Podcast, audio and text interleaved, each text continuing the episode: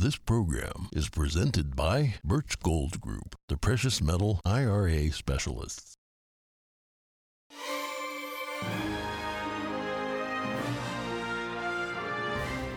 Good morning. In today's headlines, a mysterious laptop, business dealings in Ukraine, and the 2020 election. We take a look at the first installment of the so called Twitter files released on Friday. The New York Times is finding itself in a bit of a predicament. Over 1,000 union members are threatening to walk out this week. Find out why. A new vaccine with breakthrough potential in the fight against fentanyl. Texas Governor Greg Abbott says it could help save thousands of lives in Texas alone.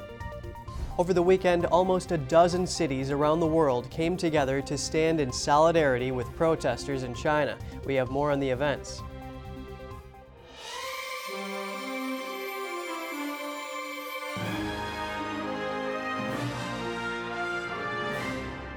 Good morning. Welcome to NTD. I'm Kevin Hogan. Good morning. I'm Evelyn Lee. Today is December 5th. Happy Monday, everyone. We're kicking off the program with some Twitter updates. Its new CEO, Elon Musk, and journalist Matt Taibbi on Friday unveiled the so called Twitter files. The documents show the workings behind Twitter executives suppressing the New York Post's Hunter Biden laptop story. And what's noteworthy is that this was in the weeks leading up to the 2020 presidential election. NTD's Daniel Monahan has the story. On October 14, 2020, the New York Post published the Biden secret email story. According to the emails, Hunter Biden introduced his father, vice president at the time, to a top executive at a Ukrainian energy firm. Less than a year later, Biden allegedly pressured government officials in Ukraine to fire a prosecutor who was investigating that company. The meeting is mentioned in a thank you message reportedly sent by Burisma Energy Firm Board advisor Vadim Pozharsky to Hunter Biden. This about a year after Hunter joined the Burisma board at a salary of up to $50,000 a month. Other material from the laptop includes a video that appears to show Hunter smoking crack cocaine and sexually explicit images and video. Taibbi published the so called Twitter files in a thread on his Twitter account. The tweets contained communications among Twitter employees on how to excuse their decision to censor the Hunter Biden report. One email dated October 24, 2020, appears to show a Twitter executive sharing a list of five tweets allegedly identified by people from the Biden campaign. Taibbi wrote, by 2020, requests from connected parties to delete tweets were routine. One executive would write to another, more to review from the Biden team. The reply would come back, handled. Internet entrepreneur Kim Dotcom asked Elon Musk about the matter in a live Twitter space chat. One uh, file that was released, it was even uh, called the Biden team contacting uh, Twitter. I mean, that is uh, election interference, isn't it? If Twitter is doing one team's bidding before an election, shutting down dissenting voices um, on a pivotal election, that is the very definition of election interference. To suppress the Hunter Biden report, Twitter executives marked it as unsafe, limiting its spread, and blocked it from being directly shared via the platform's direct message function. Taibbi noted that such extreme restrictions were reserved for content such as child pornography. Messages between Twitter executives show some confusion, with one executive writing, quote, I'm struggling to understand the policy basis for marking this as unsafe. Frankly, Twitter was acting like an arm of the Democratic National Committee. It was absurd. For sharing the Biden laptop report, then White House Press Secretary Kayleigh McEnany was locked out of her account. Musk commented on the media's response to the Twitter files. Well, they're trying to turn it into a nothing burger because they were complicit in deceiving the American public. Representative James Comer says the Twitter staff involved will face questioning. Here's Comer on Fox News. Every employee at Twitter who was involved in suppressing the Hunter Biden laptop story will have an opportunity to come before Congress and explain their actions to the American people. Musk wrote he had also seen a lot of concerning tweets about the recent Brazil election. He wrote, If those tweets are accurate, it's possible that Twitter personnel gave preference to left wing candidates. Meanwhile, Donald Trump reacted to the Twitter file saying a massive fraud of this type and magnitude allows for the termination of all rules, regulations, and articles, even those found in the Constitution. Musk said a second episode of the Twitter files would be released soon. Daniel Monahan, NTD News.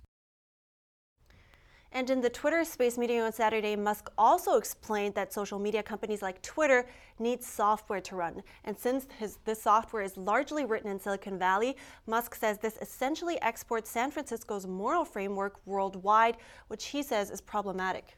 Musk also expressed that he wants Twitter to be as transparent and broadly inclusive as possible, and that when an account is suspended, for it to be clear why, whether it's temporary, and how to restore it. He says he wants Twitter to be a force for good for the future of civilization. And Texas Governor Greg Abbott has just visited the University of Houston to tour the fentanyl vaccine lab. The university's researchers are making a potential breakthrough vaccine to fight fentanyl related deaths. Here's more on that story. The University of Houston is developing what Texas Governor Greg Abbott calls a game changer in the fight against fentanyl. The governor visited the university's Drug Discovery Institute lab to show support for the new fentanyl vaccine. Fentanyl is now the number one killer in America of people between the ages of 18 and 45. The DEA administrator said that fentanyl is the single deadliest drug threat our nation has ever encountered. Colin Hale is one of the leading researchers on the vaccine. He says if approved, this vaccine could build antibodies against fentanyl and block it from getting into the brain, which can help avoid overdose deaths. There is a major problem with opioids in this country, overdose and opioid use disorder. Present treatments are not adequate, so we need a different strategy, a different way of addressing this, this problem. Researchers say the vaccine is intended for people with fentanyl addiction who are trying to recover or those who might be unexpectedly exposed with the drug, like law enforcement. All of these strategies together can save hundreds, if not thousands, of lives just in the state of Texas on an annual basis alone. The governor also says he signed a new law to increase penalties for fentanyl distribution and is urging lawmakers to legalize home fentanyl test strips. NTD News, Texas. The New York Times Workers Union has given the company an ultimatum. Over 1,000 employees are threatening to walk out and strike for 24 hours if a new contract isn't completed by Thursday. NTD's Jeremy Sandberg has more on the union members' demands. We want a fair deal, and we want it now. That's what the New York Times News Guild demanded in a statement posted on Twitter. They say the walkout pledge was not a decision they made lightly, and that the New York Times is just a blank page without Guild members. The published pledge says wage offerings being presented do not account for record inflation or reflect the value of employees' work. Members threaten a 24 hour work stoppage if progress is not made at the bargaining table. They say if the bargaining committee calls for a stoppage, they will give the company roughly one week to resolve the matter and come to a final deal. Over 1,000 guild members signed the pledge. Demands include wage increases, honoring health insurance and retirement benefit expectations, remote work flexibility, and reworking the performance evaluation system, which members perceive as biased. The Guild also submitted a letter to the company's top leaders, laying out members' concerns. They pointed out the media company has distributed hundreds of millions of dollars to shareholders and spent over half a billion dollars acquiring new businesses in 2022 while at the same time lecturing employees about the dire economic future the organization is facing. The newspaper bought Wordle and The Athletic this year. A spokesperson from the New York Times stated While we are disappointed that the News Guild is threatening to strike, we are prepared to ensure the Times continues to serve our readers without disruption. We remain committed to working with the News Guild to reach a contract that we can all be proud of. The walkout will take place Thursday if a deal is not reached by then. Jeremy Sandberg, NTD News. It's been a week since a deadly fire in Urumqi, China killed more than 40 people. That's after COVID lockdown barriers prevented firefighters from putting out the fire.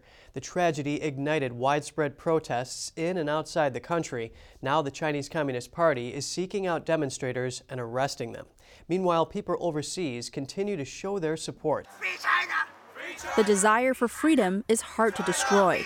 More than 300 people gathered at Carnegie Mellon University in Pittsburgh, Pennsylvania Saturday in solidarity with protesters in China.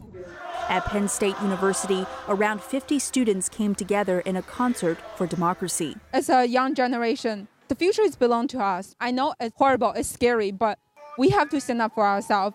You, you don't have anyone else. You gotta stand up for yourself. And and trust me, you're not alone. There's people uh, out there want to, you know, fight for our liberty, fight for the people back at home. We are we are we're all in this together. So a student from Hong Kong says he has been waiting for this day for about three years, ever since the 2019 protests in Hong Kong. I'm really happy to see that people in China are finally having the courage to rise up to stand against the Chinese Communist Party, and uh, just like Hong Kongers did three years ago. So I hope to, uh, I hope to support them in their fight for freedom, and together I believe we can bring down the Chinese Communist Party. Another protest in Boston saw a person from mainland China threatening to shoot the organizer of the event. He was arrested by police and later released. This was the fourth rally in a week in the Boston area, showing support for the White Paper Revolution and those protesting in mainland China. Hundreds in Canada gathered in Toronto and Montreal. In Montreal, a student from McGill University says he used to be pro government, but after seeing what's been happening in China for the past few years, he's changed his mind. He said although he used to interfere or disrupt activities that supported the resistance in Hong Kong, he has since realized the evil of the Chinese Communist Party, or CCP, and is now standing on the right side. One organizer says the zero COVID policy is not the only disaster created by the Chinese Communist Party, and if the Communist Party does not step down, there will be one disaster after another. She encourages all Chinese people to stand up and says only the Chinese people can overthrow the CCP. I feel there's hope for the Chinese people. There's hope for China. The protests for freedom continue in New York, Los Angeles, Sydney, and other areas around the world. Around 40 U.S. senators sent a letter to the Chinese ambassador warning not to respond violently to peaceful protesters, or else, in their words, there will be grave consequences for the U.S. China relationship. And still to come, Russia has rejected the oil price cap from the West. It now says that they won't sell oil that's subject to a Western price cap, even if they have to cut production. And a huge holiday parade in the city of brotherly love celebrates a multitude of winter holidays. We hear from spectators and participants after the break.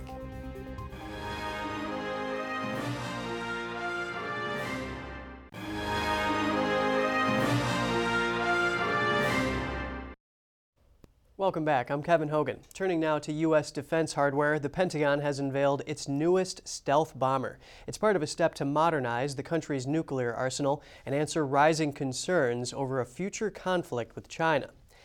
The B-21 Raider is the first new American bomber aircraft in over 30 years. The program is largely classified. The public got a sneak peek in a tightly controlled ceremony at the Air Force's plant in Palmdale, California. The rollout aids the United States' three-pronged nuclear strike capability from air, land, and sea, bombers, silos, and submarines. The U.S. is shifting from counterterrorism campaigns of recent decades to addressing China's rapidly modernizing military.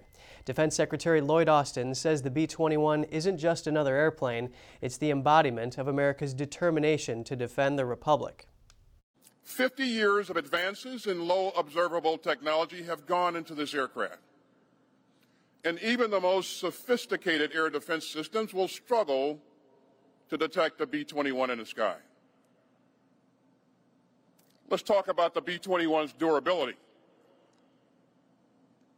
you know, we really don't have a capability unless we can maintain it. And the B-21 is carefully designed to be the most maintainable bomber ever built. China is set to have 1,500 nuclear weapons by 2035, and the Pentagon says the Chinese regime poses the biggest threat to the U.S. and the international order, given their gains in hypersonics, cyber warfare, and space capabilities. And Russia is rejecting a price cap on its oil and says it won't sell oil that is subject to a Western price cap, even if it has to cut production. The Russian deputy prime minister said the price cap would trigger a supply shortage and destabilize global energy markets. According to him, the punishment is also a gross interference in free trade. The country is now working on mechanisms to prohibit the use of a price cap. The G7 nations, Australia, and the EU have agreed to cap the price at $60 per barrel. That means as of today, participating countries will only be allowed to buy seaborne crude that is sold at or below the price cap. European Commission President Ursula von der Leyen said that's to reduce Russia's ability to finance the war in Ukraine. Heading now to Southeast Asia, an update on the latest eruption of Indonesia's highest volcano, searing clouds of gas and rivers of lava. That's what came out of Mount Semeru on Sunday. It's on the country's most densely populated island. Hundreds of residents had to flee to temporary shelters or safe areas. Luckily, no casualties were reported so far. Falling ash blanketed several villages and blocked out the sun. The columns of ash were blasted almost a mile high, and lava flowed down the mountainside toward a nearby river. Scientists raised the alert for the volcano to its highest level.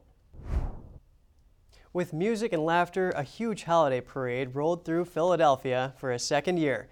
The city celebrates multiple holidays all in one parade. Let's take a look.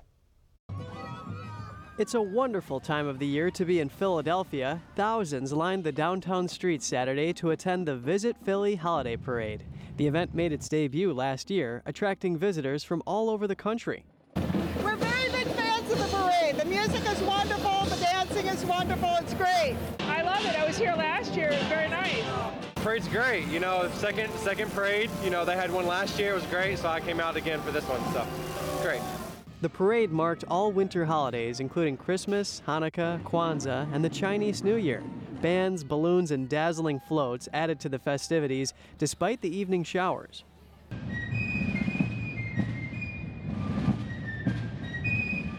This was a lot of fun. It was great to see this, the Christmas spirit out, and the weather is wonderful. And it's so great to see everyone out in the street and uh, doing some shopping and exploring some historic sites. And we're just really enjoying our time uh, out in the city tonight.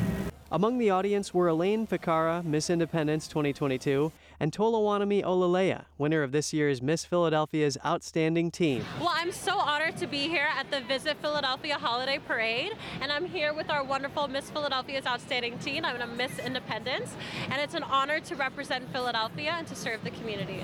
I feel great to be here, even though the rain trying to dampen the parade, literally. You know, it's good to be here with my sister queens and just to celebrate the holidays with everyone. We asked the audience what they wished for the new year.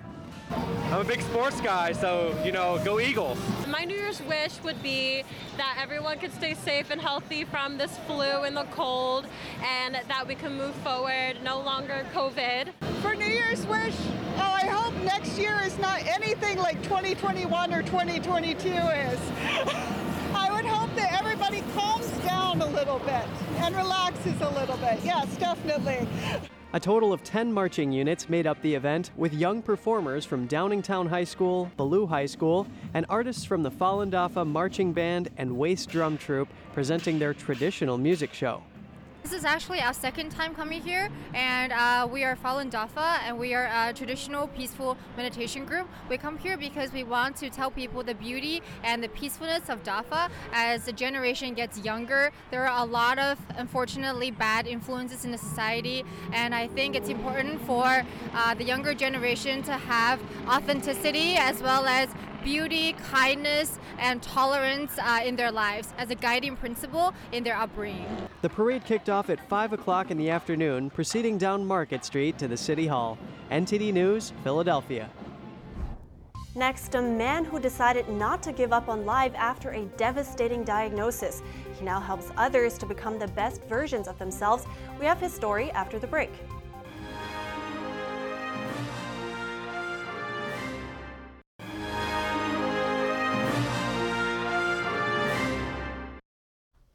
Welcome back. I'm Evelyn Lee. We continue the program with an astonishing story. Chris Freer is the founder of Upbeat Life. He helps people change their outlook on life. But just a few years ago, a diagnosis devastated his own multiple sclerosis. I spoke to him and he recalled that moment for us. that time, uh, I, uh, well, I have always been a businessman, and and, and I was working. I had uh, four pubs, they're public houses, places where people go and drink, and I had a couple of clubs on the go as well. So it was a it was a huge shock for me, and anxiety crept into my life quite a bit. You know, my my first wife. Uh, and the mother of my children, I have four amazing kids, you know. Um, but but my first wife was was really not happy with the diagnosis that I'd received. And, and unbeknownst to me, and this happens to a lot of people diagnosed with these kind of conditions, she started to plan her exit strategy from the marriage. Um, I, I was I was getting worse, and the disease was progressing quite rapidly for me. Um, and we got to 2007, and, and divorce papers had been served on me, um, and I kind of felt that there was there was nothing to live for anymore. I thought the world would be better without me. My chosen method of departure, if you like, was I was going to hurl myself underneath a lorry. And for some unknown reason, uh, I connected eyes with the lorry driver and I suddenly thought to him about him and I thought, what is this action that I'm about to do? What effect is it going to have on him? How is he going to change his life? And I hesitated. Uh, and, and fortunately, I bounced off the side of his vehicle. Um, but that started a thought process for me because I thought, why did I have compassion for him? And I'd never really had any compassion for myself. I hadn't spared a thought for my children or, or any other people that know me and, and how it would have affected them. And it, it, it started this opportunity for change for me. You know, I could build a new life. That's really interesting because in that kind of despair, the first thought you had was for the other person and was to find compassion for the other person. How did that? Because fast forward now, you you seem healthy. You said you haven't been in your wheelchair for for a long time. How did that shift to finding compassion for yourself as well? And you know, how were you able to stay this healthy? It it started a process for me, uh, and and in a way, I need to skip forward a little bit because 2008 has come, and, and my neurologist, because the illness was progressing really quickly for me, he'd ordered what is called an enhanced MRI scan. But 2010 came, and an, an amazing thing happened for me. A, a, a new lady came into my life, you know, and I realised that there, there, was someone that was prepared to love me. Um, and I'm now proud to say that she's my, my wife um, and we are very happy together. But but it was change. I, I started to look. Although I was in a wheelchair, but I, I it wasn't something that I wanted. I, I wanted change, and I wanted to start to find positive messages around this condition, and they are out there. You know, you have an amazing uh, person in, in America called Dr. Sarah Stanzik, who's a, who's a person, a lady with, with multiple sclerosis like myself, and she's taken control.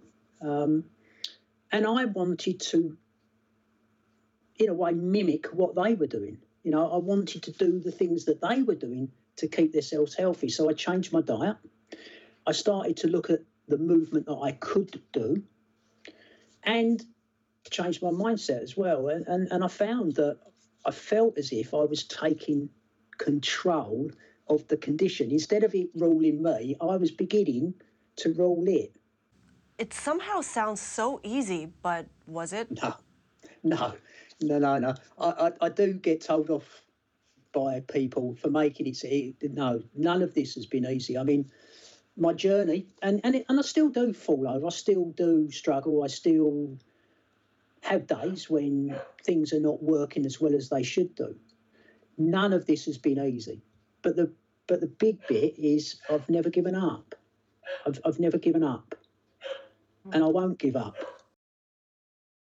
Wow. And now you also want to go beyond that and help other people deal with their disability. So what is it that you think you can give them?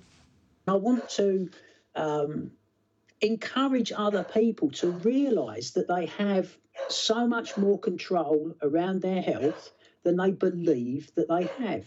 You know, we we have one major um, strength, if you like, in, in, in human beings. We have choice. We have that ability to choose, and we can choose what we are consuming. You know, so that's the strong message that I'm, I'm, I'm trying to put out there. Yeah.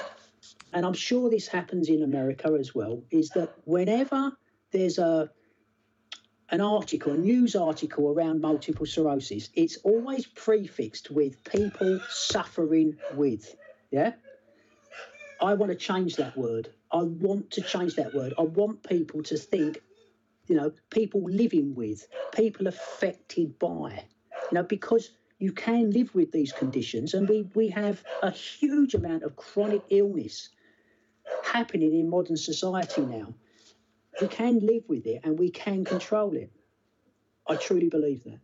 I was going to say via diet, exercise, and what we think, and, and it's, it's all about the choices that we make. The choices that we make. We must choose to take control. Hmm. On that note, we will have to end it here, but, but thank you so much. I found this.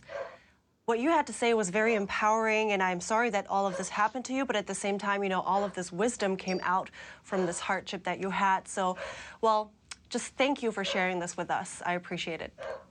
Chris, Thank for you very much for your time. Thank you so much. Thank you. He says that after he started to take control of his life, he needed the wheelchair less and less, and that's despite the doctors telling him that there would be no way around that. Wow, what a story. And you know, Evelyn, it is inspiring that compassion was able to help him pull out of it. Yeah, I absolutely agree. I, I found it astounding that the first thought he has was of the other person, and I generally just have so much respect for that kind of willpower. I can't imagine. Yeah. Well, we're ending the program on that note. Don't forget to write us at goodmorning at ntd.com. Thanks for watching. I'm Evelyn Lee. And I'm Kevin Hogan.